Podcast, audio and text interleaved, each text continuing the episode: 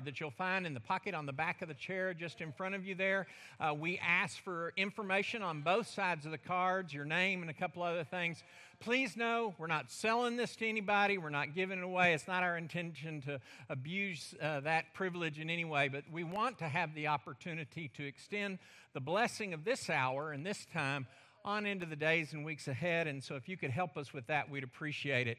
If, if you do fill out one of those cards, we would ask for you to take the time to put it in the box at the back of the auditorium that says Giving Back to God. If you're one of our guests, we don't want you to feel under any obligation to make a financial gift. But if you could give us that card, we would appreciate it very much. Excuse me card with a little bit of information on it, right? I, I, haven't seen too many blank ones put in there, but that might be misunderstood in that way. On your way in today, I hope you got a copy of the Caring and Sharing. You'll want to be sure and look through the announcements that are there. Number of things here that you'll want to be updated on. We won't mention all of them, although there are a few things we will want to say out loud so that you can uh, participate in those, especially. Um, so I would remind you that if you get a, if you don't have your caring and sharing and you're looking for a little bit of information, you can always go to the website. And you'll be able to download either the Wednesday night announcement or the caring and sharing, whichever is most current and might have what you're looking for.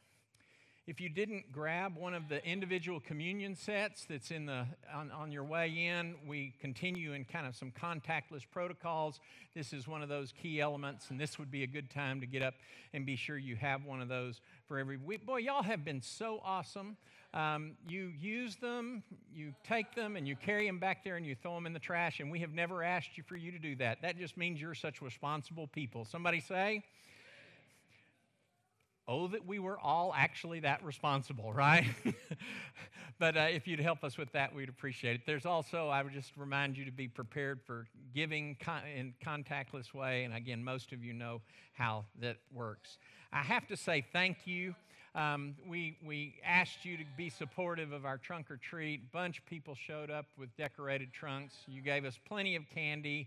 We had enough to go around and all those kind of things. Our neighborhood kids showed up. Somebody say amen. I think uh, somebody, uh, there was a dentist in town that donated a bag with uh, toothbrushes and things like that. Incredibly contradictory statement. Eat candy, brush your teeth. Maybe that's, you know, uh, that, that maybe those two things go together really well. And you know what? Even if you were just one of those people that prayed, God, send one of our neighbors to us so that we can bless them. We appreciate the way that you got involved in that.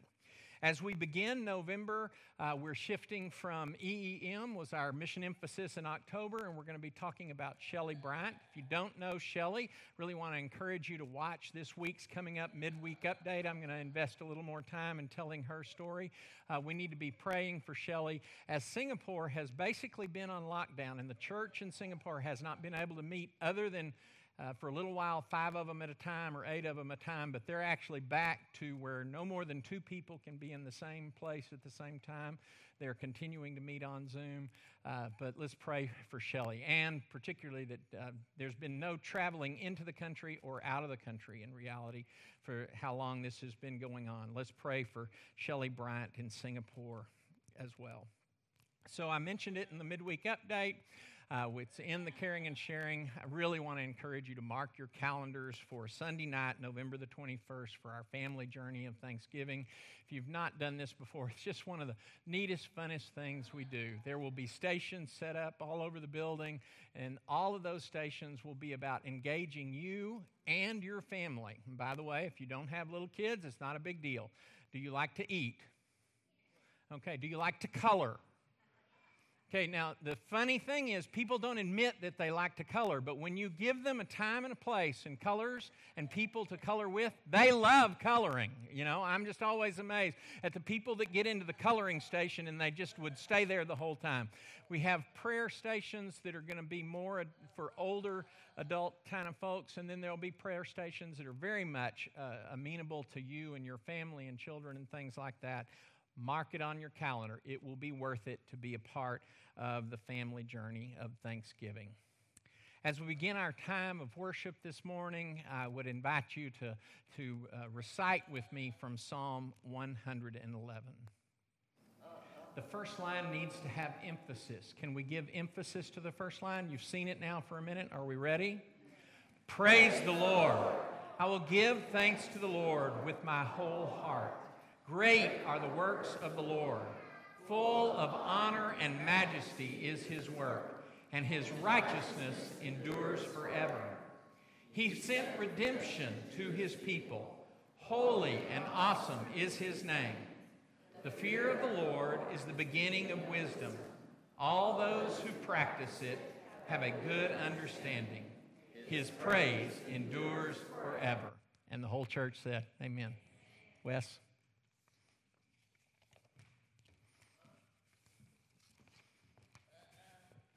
Let's pray. Lord, thank you for just an awesome day. Thank you for the weather that you've given us. Thank you for all the blessings. Lord, we ask that you, uh, you bless this congregation, this group of uh, individuals that we come and bless your name. We ask that you bless uh, Alan, that you give him a good remembrance of the things he has prepared for us and each one of us that's involved. Lord, thank you for this, uh, this country that we live in and the, the, freedoms that we have, the freedoms that come uh, with worshiping you openly and together in person, that we've come together to worship your name. We ask that uh, you bless those abroad that don't have these blessings, that you bless those that are involved, specifically Miss Shelley and those that, uh, that she leads. Uh, Lord, we ask again that uh, you watch over us individually and as a group, that you bless this time together. Bless the country that we live in and our elected officials, that you give them wisdom uh, to do the things that are right and that they lead us according to your will. Lord, forgive us when we fall short. Help us be better tomorrow than we are today. And Lord, have mercy on us on that last great day. In Jesus' name, amen.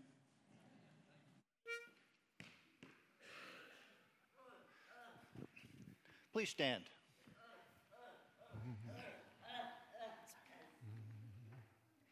Majesty, worship His Majesty.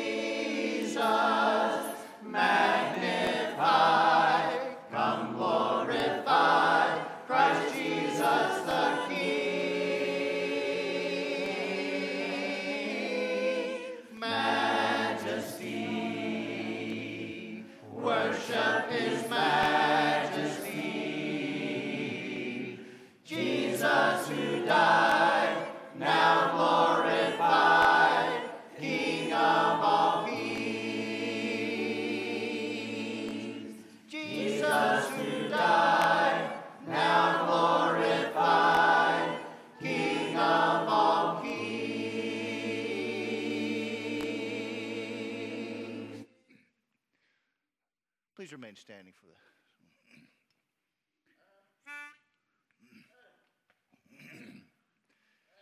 I sought the Lord, and He answered me, and delivered me from every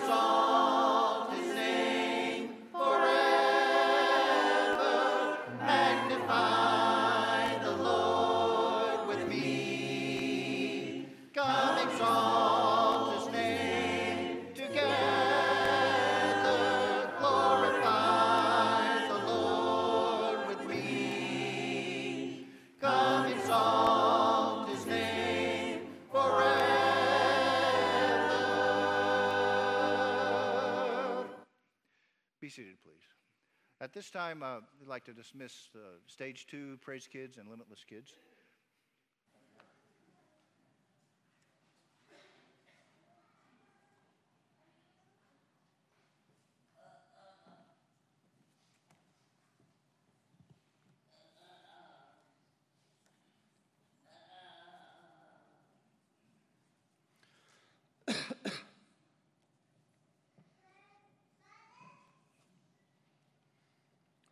Therefore, let us stop passing judgments on one another. Instead, make up your mind not to put any stumbling block or obstacle in your brother's way.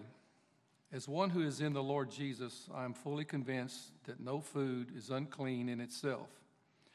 But if anyone regards something as unclean, then for him it is unclean. If your brother is distressed because of what you eat, you are no longer acting in love. Do not by your eating destroy your brother for whom Christ died. Do not allow what you consider good to be spoken of as evil. For the kingdom of God is not a matter of eating and drinking, but of righteousness, peace, and joy in the Holy Spirit. Because anyone who serves Christ in this way is pleasing to God and approved by men.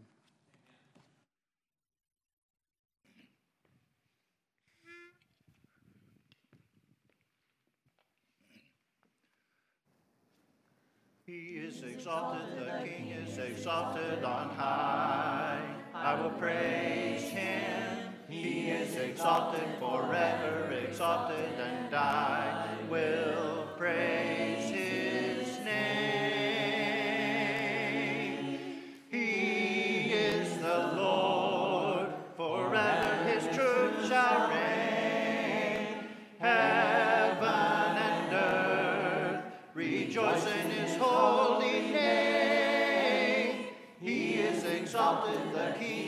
exalted on high. He is exalted, the King is exalted on high. He is exalted, the King is exalted on high. I will praise him. He is exalted forever, exalted, and I will praise his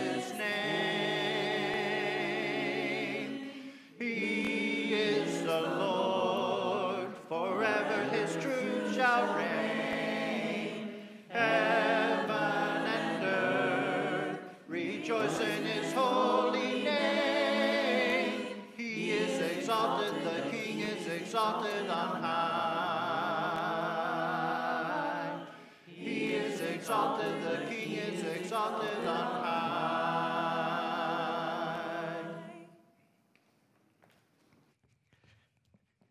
To get to join in the process of exalting God. What a blessing, amen?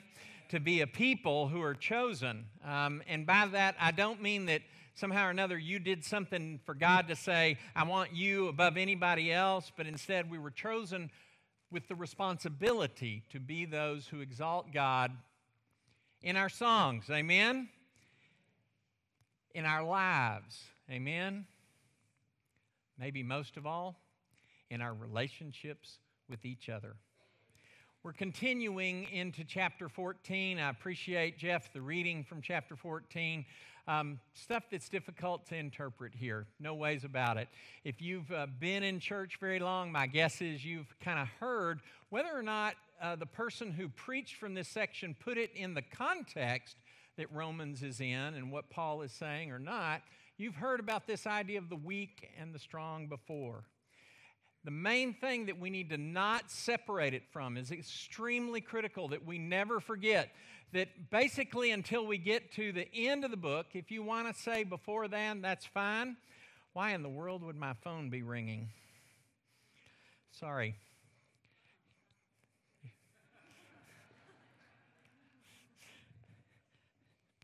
I don't usually leave that in my pocket, but um, it, it was there.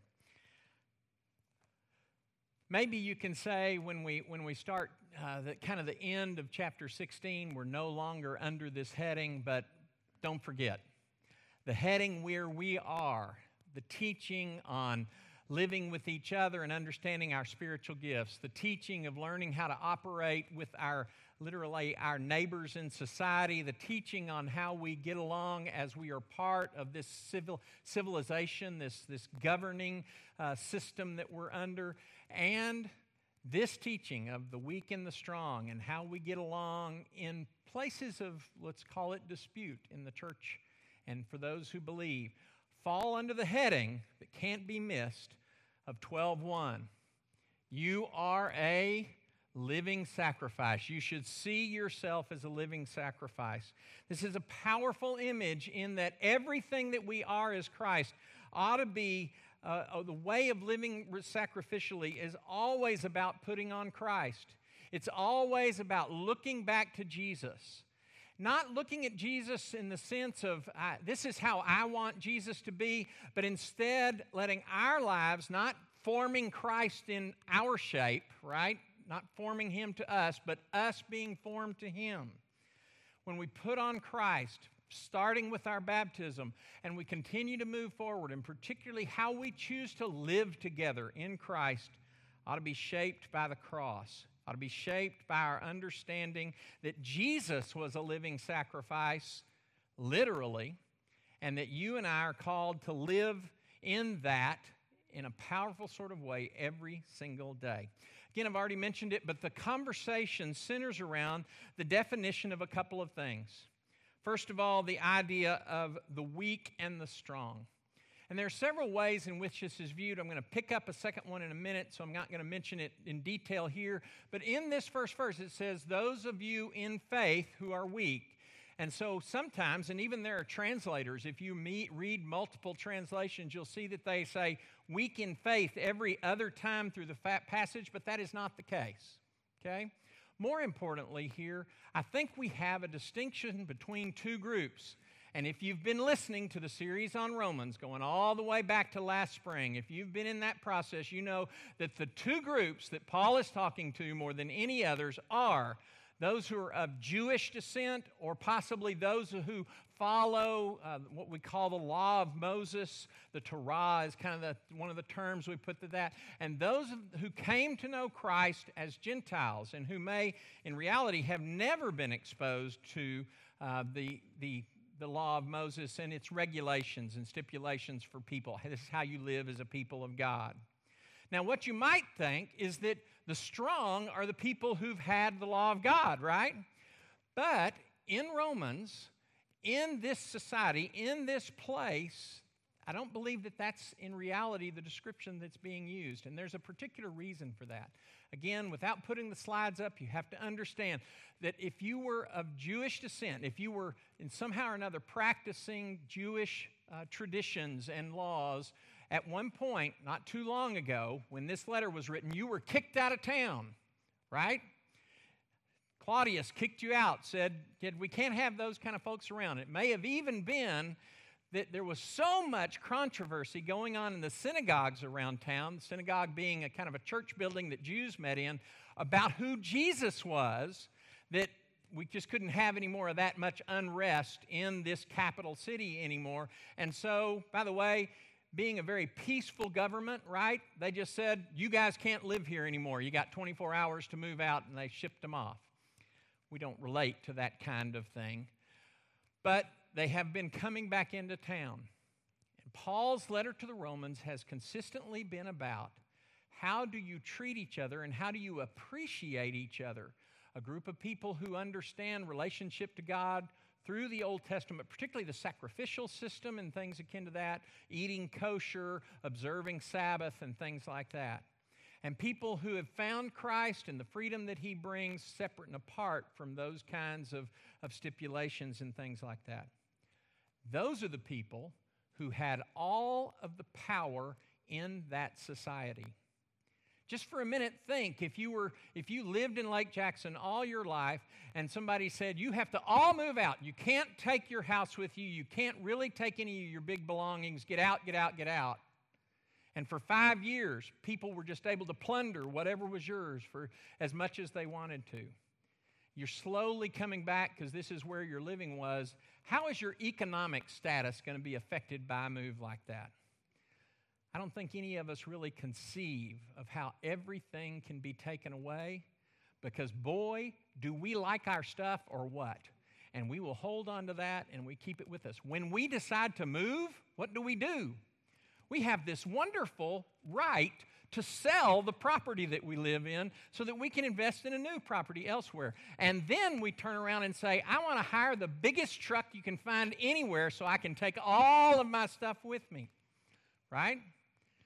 These people didn't have the right to buy and sell their property. If the government said you get out, you get out, and you forfeited the right to that property. And when they came back, they were on the lower end. We might call them people in our society that we call illegal aliens. Folks who don't have any rights to vote, folks who don't have any rights necessarily to hang on to property the way that other people do that things can be taken from without their consent. These were the Jews of that time.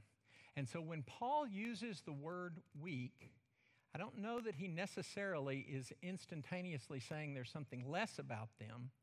He describes a scenario that everyone would have been aware of.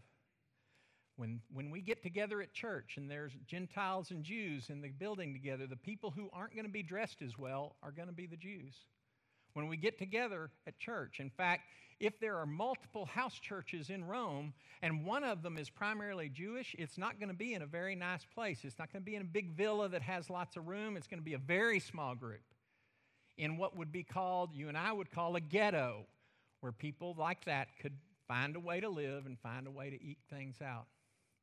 So you see that what Paul is referring to is not so much the idea that somehow or another somebody doesn't know enough somehow or another somebody doesn't understand enough. Instead, Paul is simply using a term that is very easy to associate with the people that assemble together. Paul is also using the term to teach us. Can you imagine Paul picking terminology to teach us something bigger?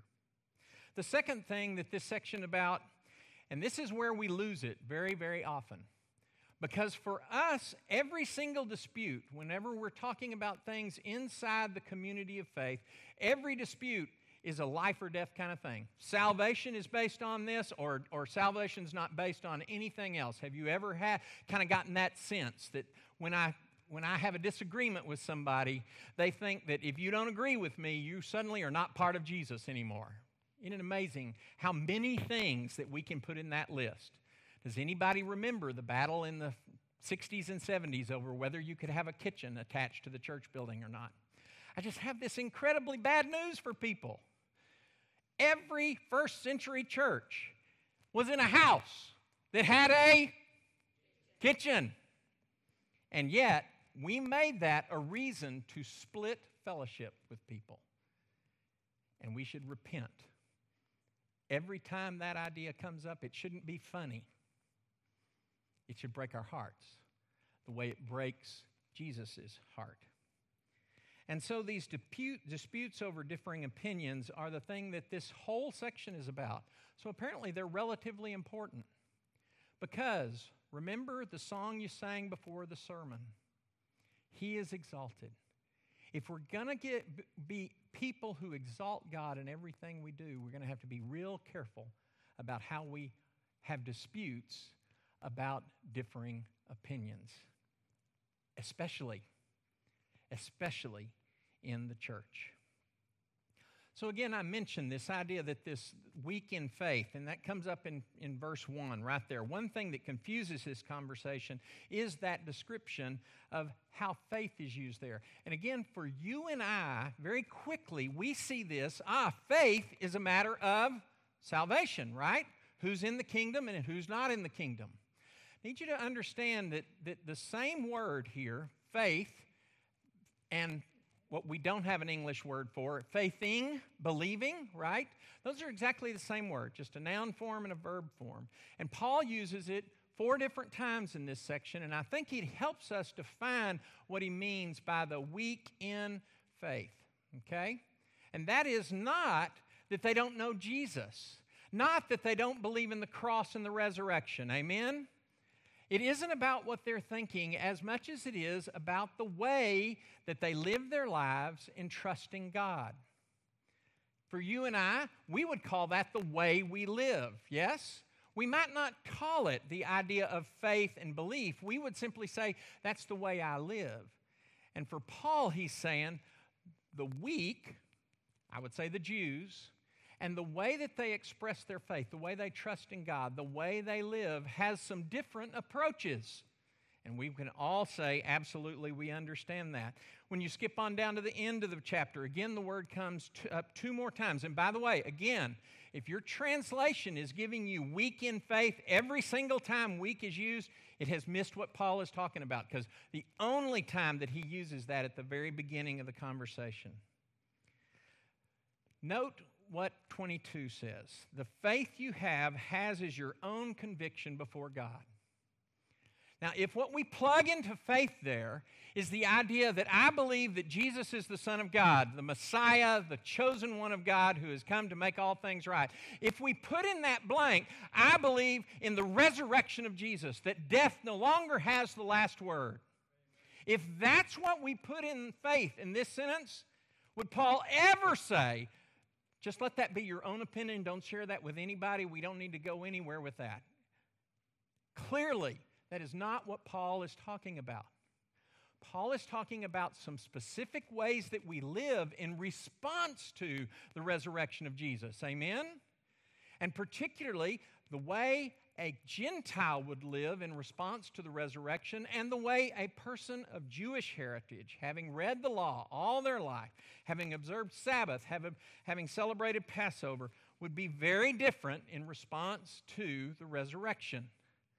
They didn't see Jesus as a contradiction to the trust that you express in God and Sabbath. They didn't see Jesus as a contradiction to the freedom that we have, the rescue that we have from God that we celebrate in the Passover. They saw Jesus as the fulfillment of those things. And so, of course, they continued to practice them. Their life of faith is what was there. 23, but those who have doubts are convinced if they eat because they do, sorry, but those who have doubts are condemned if they eat because they do not act from faith. For whatever does not proceed from faith is sin. Now, let me just real quickly say here yes, you can plug in the idea.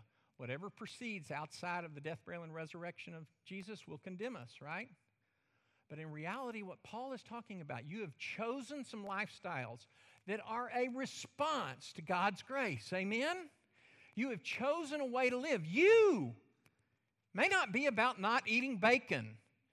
It may not be about not doing work on Saturday. Do I have any true Sabbath observers here? Don't mow the lawn, don't do anything on Saturday. Don't go shopping on Saturday, right? We want to make it the Christian Sabbath on Sunday, right? And yet, Mama better kit cook the roast on, right? You know, those kinds of things. Or we go to a restaurant and make somebody else cook it, that's still a violation of Sabbath. Because Sabbath is not about you resting, it's about you and your manservant and your maidservant. Everybody in your house had better rest on Sabbath. Do we have anybody who's chosen that as a response of faith in their life? And the answer is? And the answer is? Mm. I think I'm doing really good if I say, on this day, I'm not going to mess with my phone as much. Aren't I a wonderful Sabbath observer? Amen. What I want to do is say, I'm not going to work in the yard at all on that day, and then something needs to be done. You see, they lived a life that was a response to what they felt like God was doing. I'm going to trust God in doing these things. And for a Gentile, it was a very different set of things. But make no mistake, this is true for all of us. If I am involved in an activity, pick your favorite activity. What's your hobby? If I'm involved in quilting, and quilting somehow or another does not equate with trusting God, then guess what? I ought not be involved in quick quilting. In reality, I love the artistic expression of, cre- of quilting. Amen? I love the way, and I, sorry, have I ever sat in a quilting bee? Answer But what I see of them is people interacting and being in relationship. And I think both the creative effort of making something artistic is a reflection of God, and the idea of being in relationship and supporting people in that process is a incredible testimony to God. So I'm not trying to pick on you if you're the quilter. What I'm saying is that we all need to analyze our whole life and say, how am I living in response to what God has done for me? And if anything that I'm doing cannot be fit into the rubric of because I trust God, then we need to be really, really careful. I will say that I'm not sure the way that I brush my teeth necessarily reflects a trust for God or a lack thereof. But by the way, the fact that I do brush my teeth says that I believe in the bodily resurrection of Jesus because I'm going to take care of this fleshly stuff because God thought it was valuable enough to create. God thought it was valuable enough to inhabit in Jesus' life. And finally, guess what? When God raised him up from the dead, he's got this flesh stuff on. So you see the implications of some of that. But more importantly, and I realize I've chased a rabbit a little bit, but I needed you to understand it when Paul says weak in faith, he's not talking about people who don't understand the resurrection. He's talking about people who live in a way that is different than the Gentiles do. And so it is a reflection that way. I think sometimes we want to lump a whole lot of things in there, but as far as I can read this passage, there are only three things in this particular setting, and it is quite narrow. There are things, people that say, I can eat anything or everything, and there are people who say I can only eat vegetables.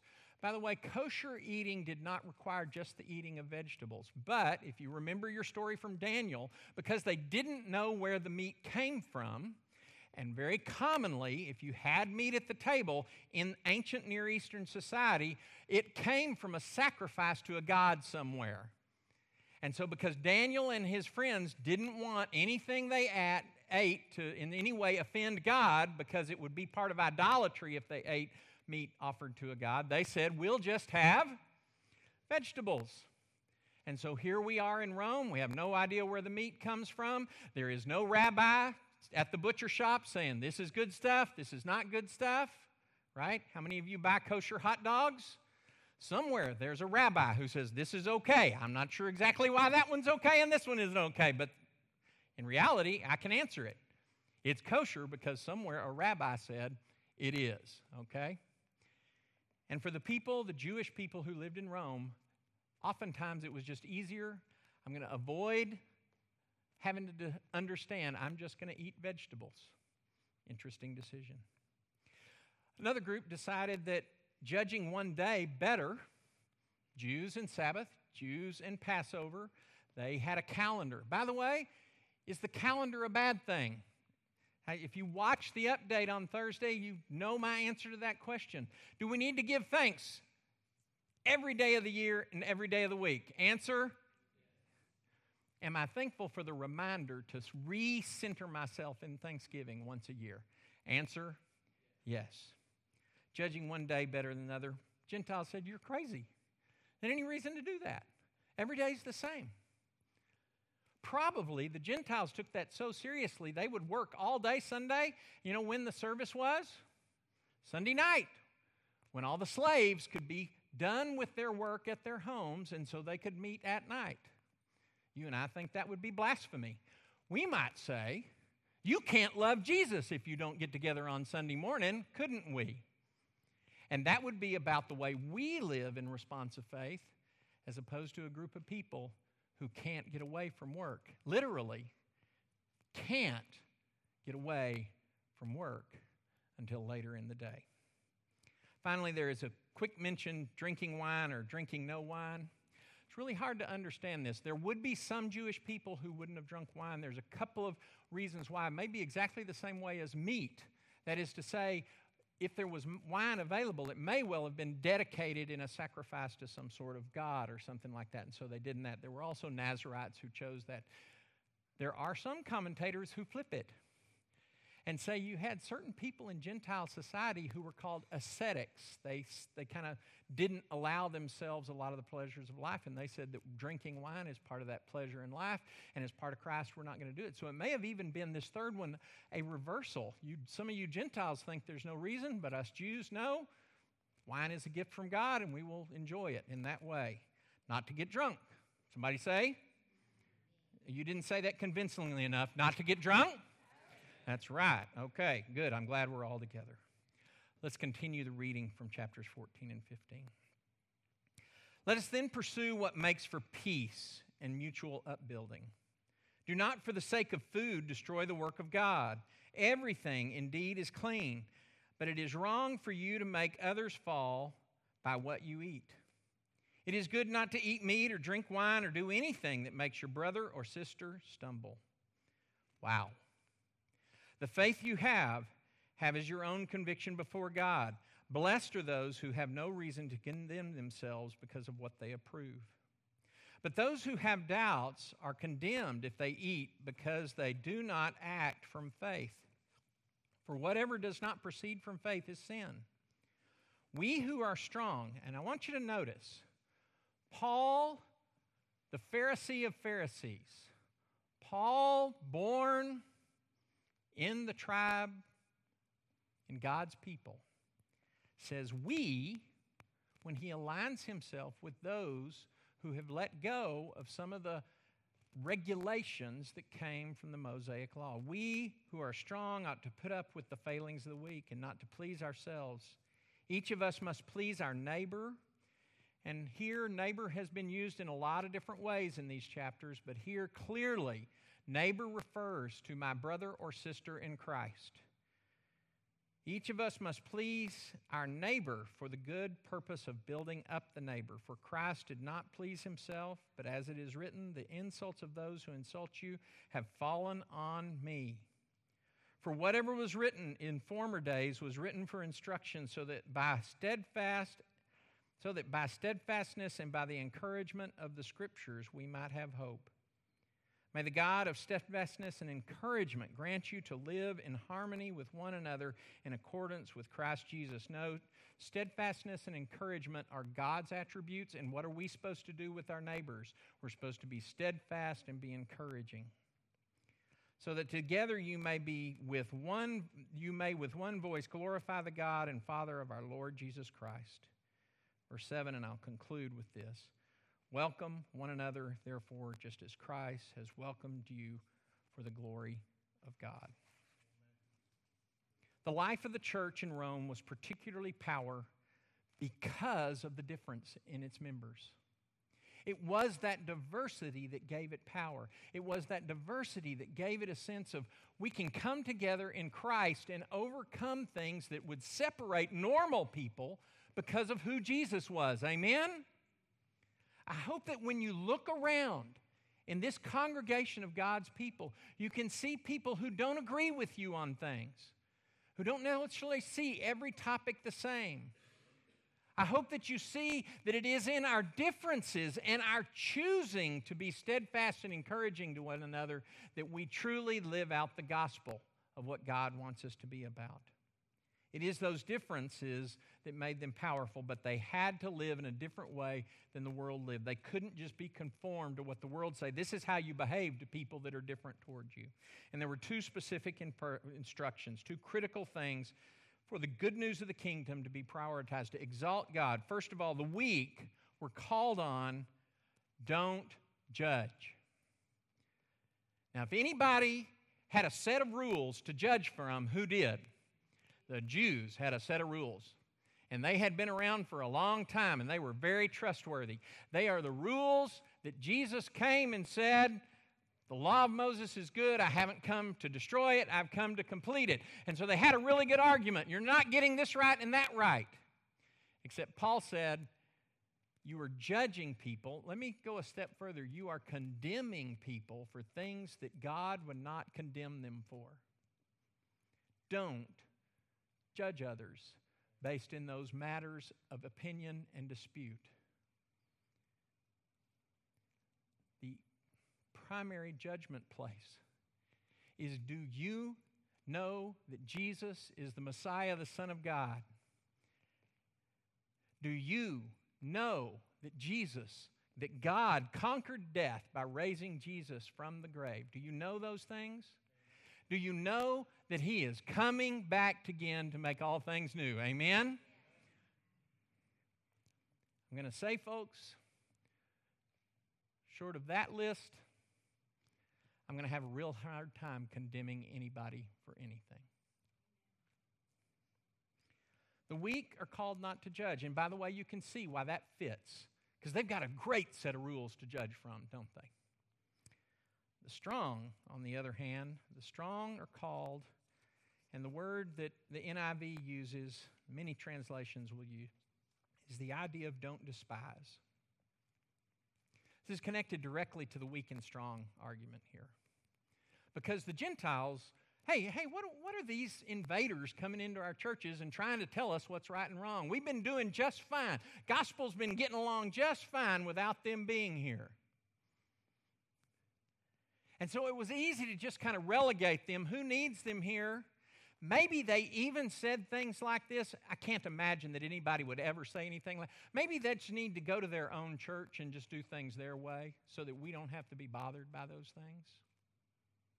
To despise someone is to say, You are less than I am. And the Gentiles in that church were told over and over again. By the way, read chapters 1 through 11 if you want to get a lot of the information about why you don't despise your Jewish brother in Christ. Paul says you can't ever see them as lower.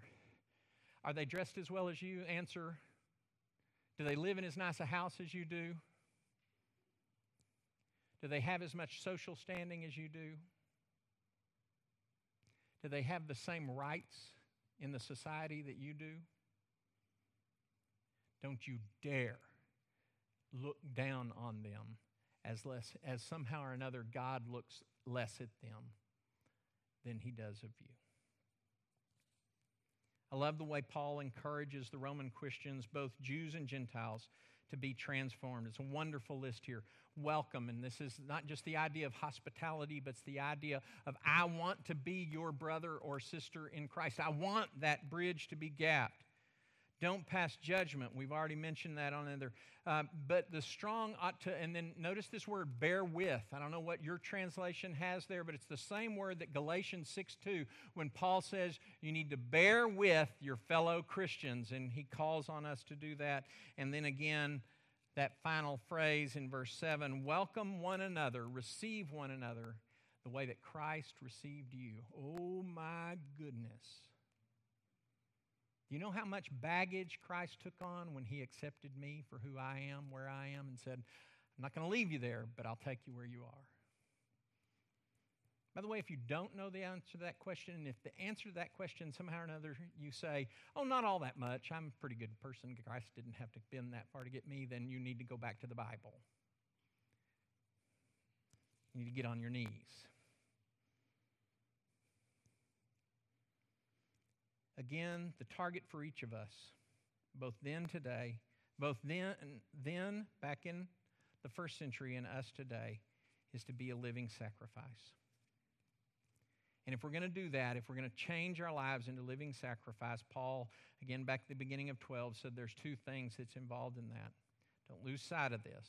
First of all, we can't let the world conform us to the way that it operates, and we need to let God transform us through the Holy Spirit. I realize these are in a little bit different order, but I very quickly want to hit these. So, if we're going to be transformed people, what have we got to do? If we're going to open our hearts to the Spirit and God's transformation for us, what, what can we step into? And you've heard this one from me, and likely it won't be the last time you'll hear it from me. Making repentance a larger part of our own response to God. You heard it from Carson last week. Do you remember that? I want to come a little closer to what God wants me to be about. And until we become a people that recognize that I don't have it together, no matter how much or how long I've been living trying to please God, that God doesn't have a little more for us to move towards Jesus, then we are likely not in a place where the Holy Spirit can do as much with us as He wants. Secondly, if we're going to be transformed, we need to discern the way God sees disputable matters. Don't we like to be the ones who define the rules on what's disputable and what's not disputable? Somebody say. By the way, if you go back to Eden, page one, guess what Adam and Eve wanted to do? They wanted to define what was right and wrong. They wanted to define for themselves what was disputable and what wasn't disputable. It seems to be a little bit of a common human failing. Can we see it the way God sees it? Second, third, recognize the impact. Oh, goodness. Recognizing the impact of quarreling on the gospel.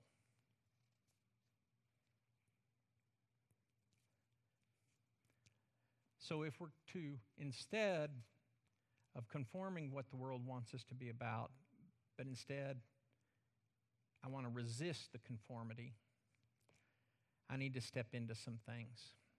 Two of them are really obvious. I hope the third one kind of causes you to think a little bit. First of all, we need to resist the temptation to condemn others. We need to resist the temptation to condemn other people.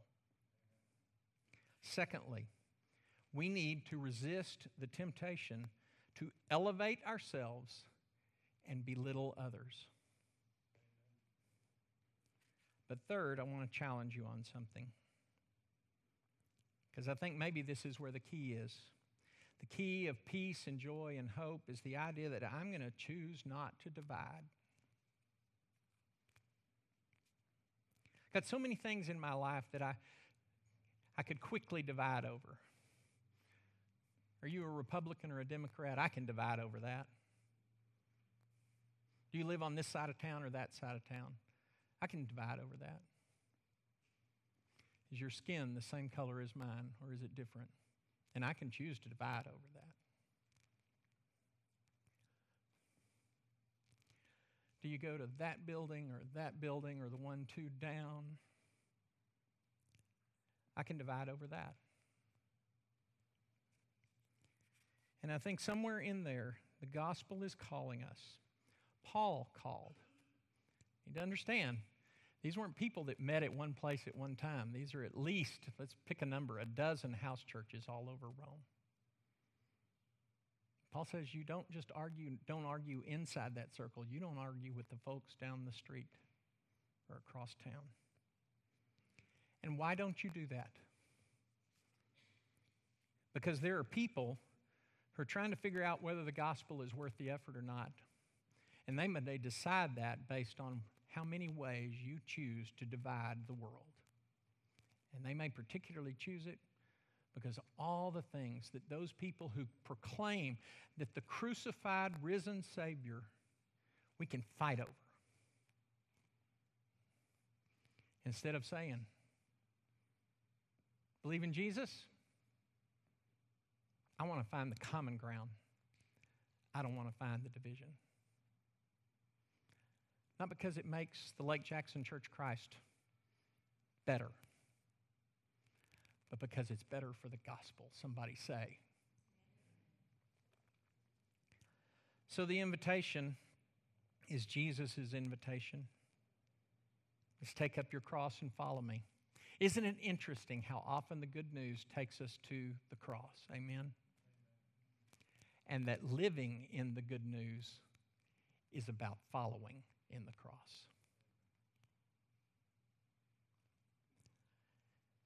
It is my prayer that your heart is pricked by something today. It is also my understanding that I've taken too long already to kind of get us to this place. If you want to talk more about this, let's have a conversation. Don't decide, Alan said this, and I'm going to write him off. I'm going to divide a line between me and Alan because of what he said today, because I want to try to do my best to not make that happen. By the way, if you want to participate in an ongoing conversation every Sunday that's about reflecting back on the, on the passages that we're preaching on, um, we're down in the in D wing and would be glad to include you in that conversation. By the way, if you're being blessed by enriching your marriage, stay right where you are, okay? But If you're not there on Sunday morning, there's a great place to be, and I will invite you there. Jesus said, I don't care where you are, I'm going to give my life for you. Have you responded to that love and that grace? If you haven't yet, this time would be a great time to say, Thank you for your love. I want to know more about that love. If you're joining us online, there's a number there. You can start the conversation by texting that number.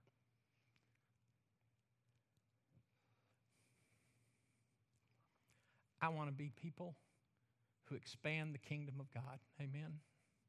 I want to be a person who participates in more people coming to know Jesus. If you want to join me in that, let's stand and sing. Just as I am without one plea, but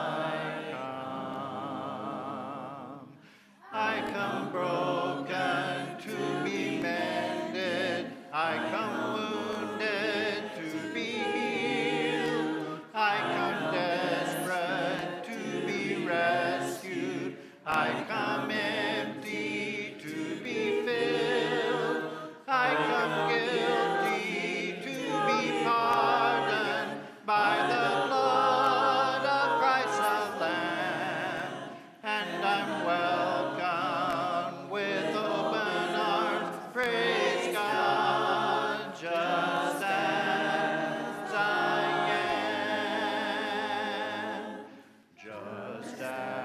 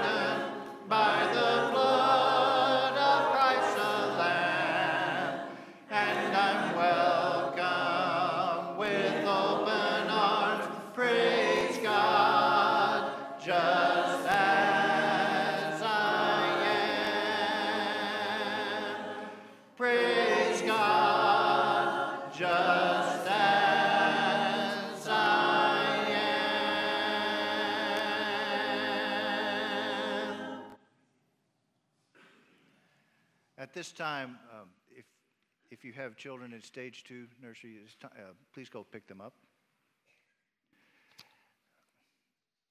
And we'll be, we will um, prepare for the Lord's Supper with this next song.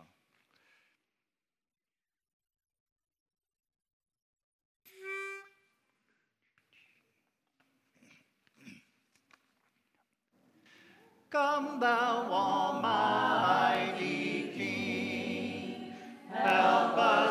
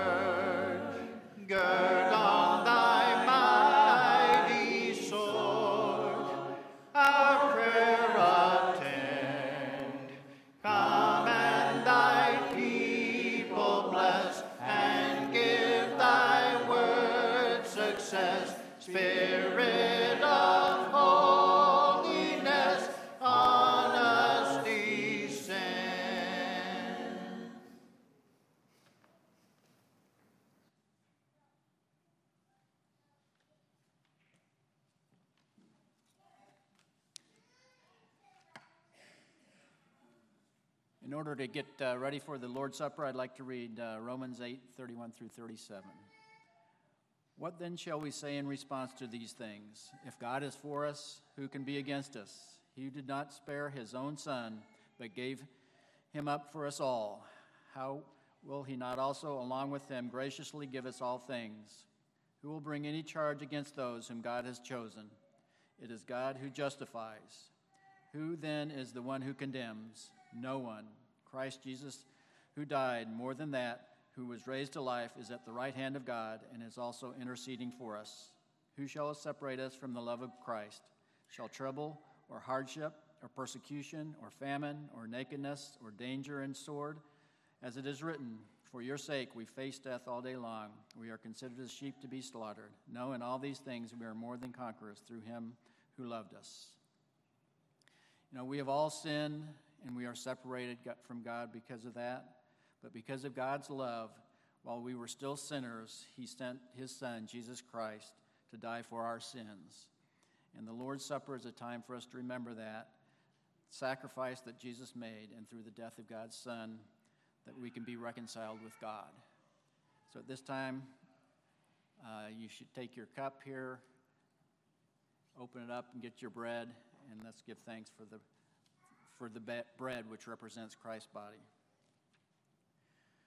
We thank you, God, for the love you showed us as you sent your Son to forgive our sins. As we partake in this bread, which represents his body, we thank you for your Son while we were still sinners, that you sent him while we were still sinners for the forgiveness of our sins. In Christ's name we pray. Amen.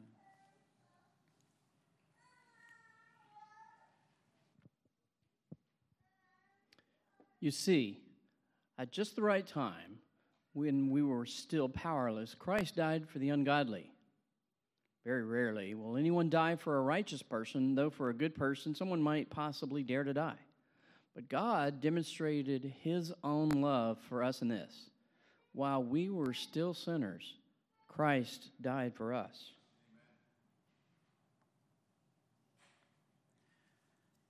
Okay.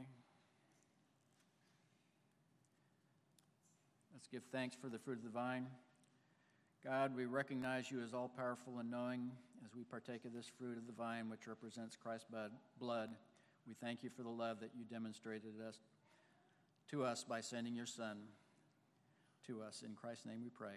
Amen.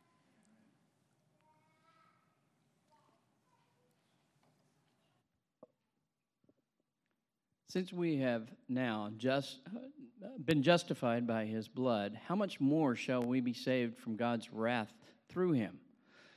For if while we were God's enemies, we were reconciled to him through death of this through the death of his son, how much more having been reconciled shall we be saved through his life?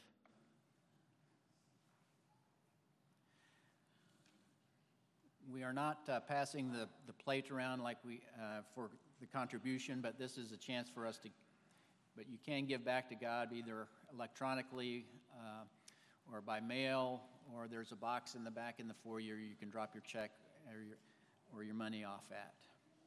But uh, let's give thanks for the, the offering. God, we want to recognize you as the provider of all things. As we return some of the many blessings you have given us, we ask that you guide us in the best use of these monies to do your work. It's in Christ's name we pray. Amen.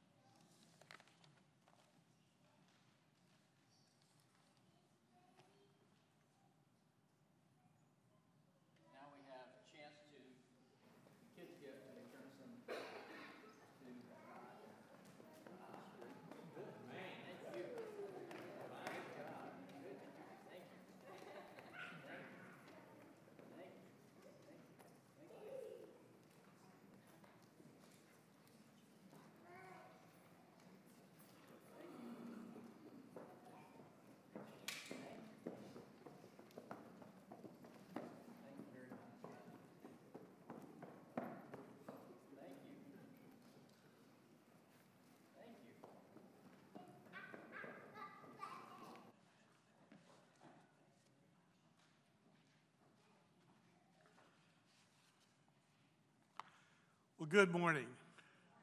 Uh, it's been a wonderful blessing to be here. Uh, mostly, I want to thank visitors for showing up.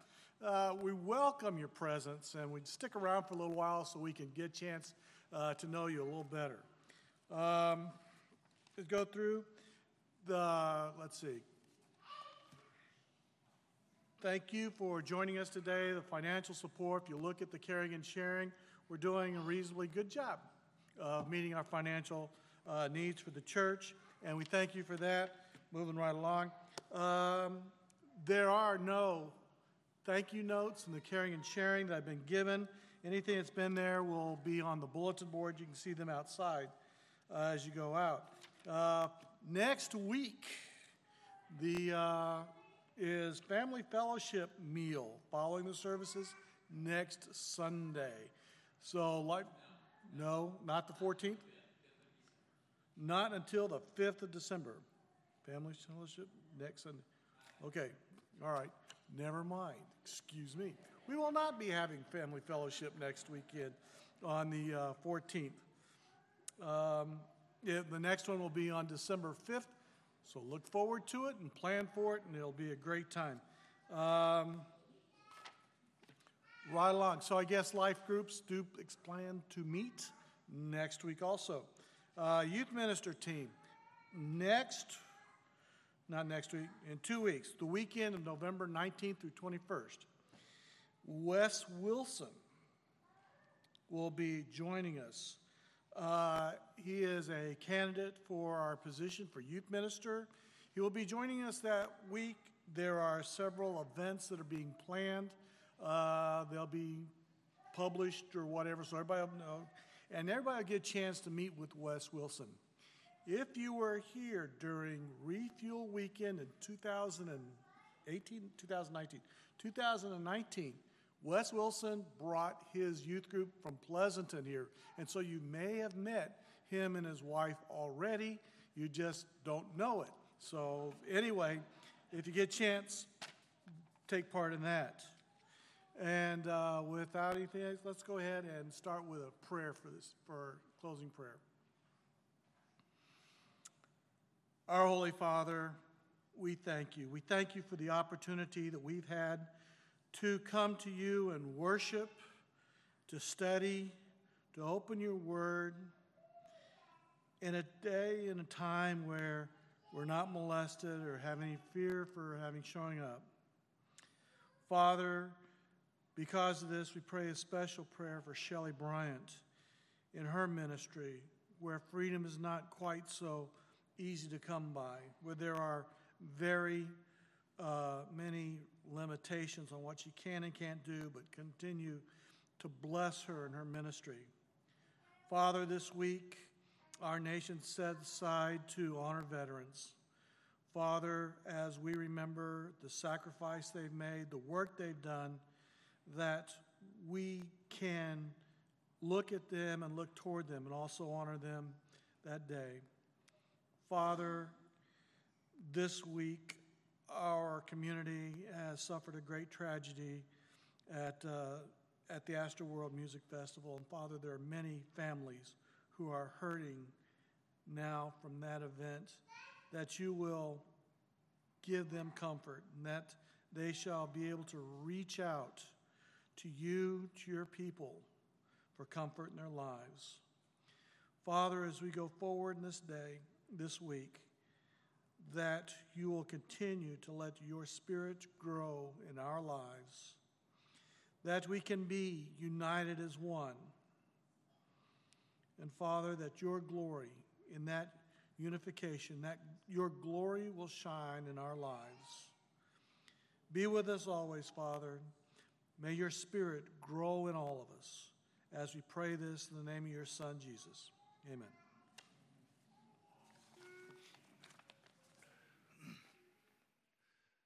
Please stand as we close. The steadfast love of the Lord never ceases, His mercies never come to an end. They are new. Great